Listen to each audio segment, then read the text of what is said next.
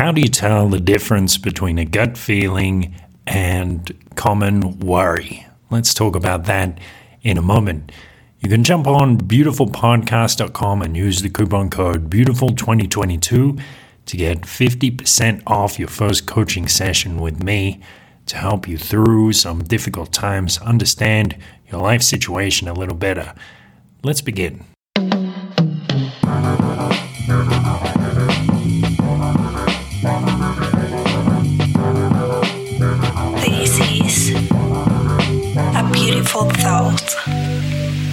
Welcome, beautiful thinkers. This is a beautiful thought. This is how your life is already wonderful, how you are already powerful, already internally consistent, already a natural born Buddha, already enlightened, already exercising your consciousness.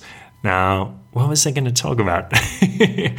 uh, there was an interesting question on TikTok the other day. Somebody put up this little video talking about how we can tell the difference between an anxiety and a gut feeling.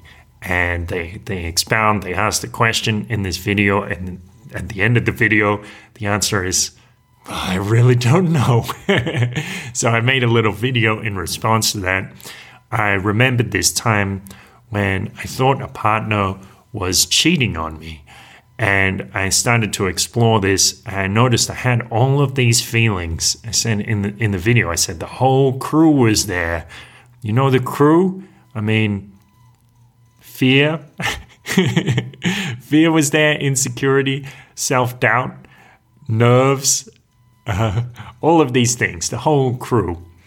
And I said in the video, this isn't literally what I did, but I, I said in the video, and that this is uh, this is real. This this is a technique that that uh, will probably work for you in a lot of situations.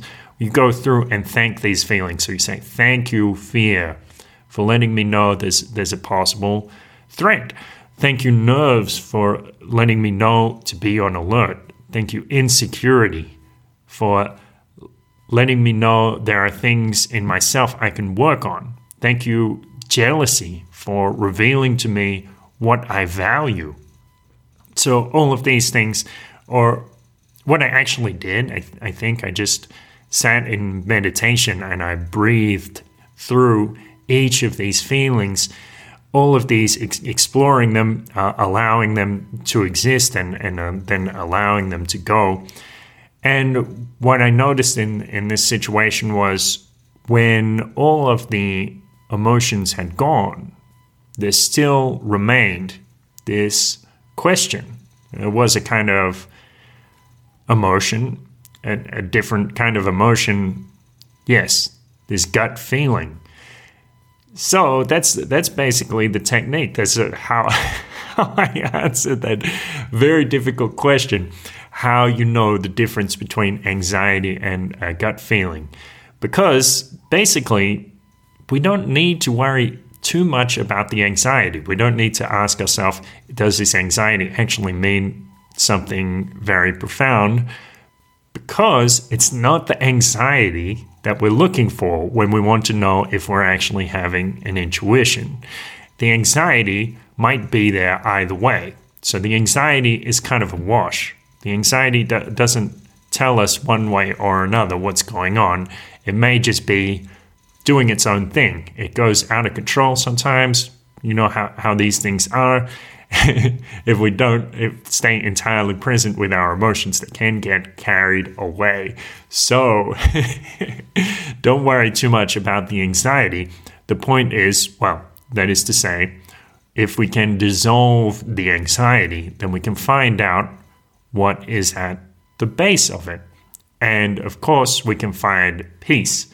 We're going to find peace either way if we allow it to exist, because that peace is always with us, underlying the anxiety, and even underlying the gut feeling.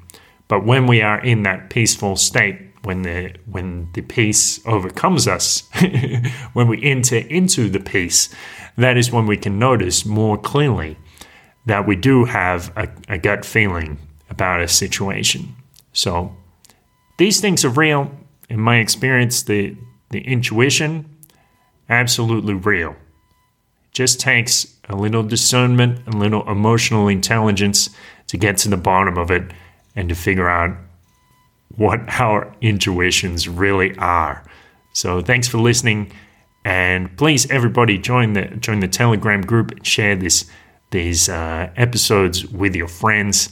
I'd love to hear your feedback and have a wonderful day. A beautiful thought.